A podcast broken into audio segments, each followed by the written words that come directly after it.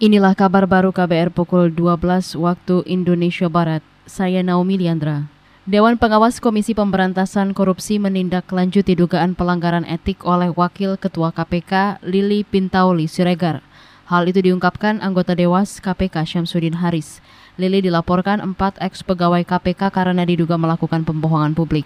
Mereka mempermasalahkan pernyataan Lili pada konferensi pers 30 April 2021 yang menyangkal pernah berkomunikasi dengan wali kota Tanjung Balai M. Syahrial untuk membicarakan perkara. Namun fakta persidangan berkata lain. M. Syahrial bersaksi bahwa Lili pernah menghubunginya dan membahas perkara suap jual beli jabatan di Tanjung Balai.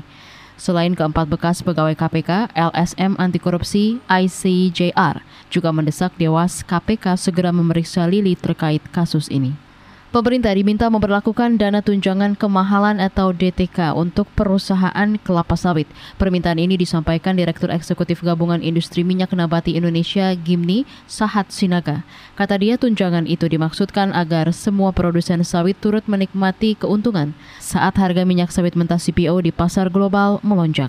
Jadi pola yang dilakukan pemerintah, domestic price itu sudah bagus. Mari kita jalankan itu. Cuma pola pengambilan dananya Jangan hanya dari eksportir, tapi seluruh yang menikmati keuntungan harga tinggi itu juga memberikan kontribusi. Namanya kalau bahasa populernya itu jakat lah, ya, atau perpuluhan. Nah, itu kan sudah ada itu. Kok lari-lari gitu, susah-susah. Direktur Eksekutif Gabungan Industri Minyak Nabati Indonesia Sahat Sinaga mengungkapkan tunjangan kemahalan bisa diambil dari setiap kilogram CPO dan tidak akan mengubah kebijakan soal pungutan ekspor serta bea keluar. Selain itu kata dia, dana ini hanya dipungut jika harga CPO di luar negeri lebih tinggi ketimbang harga standar domestik.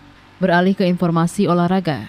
Timnas Indonesia U23 besok terbang ke Kamboja untuk mengikuti Piala AFF U23 dengan menggunakan pesawat charter. Keputusan menyewa pesawat ini lantaran situasi pandemi dan menyesuaikan jadwal penerbangan ke ibu kota Kamboja Phnom Penh.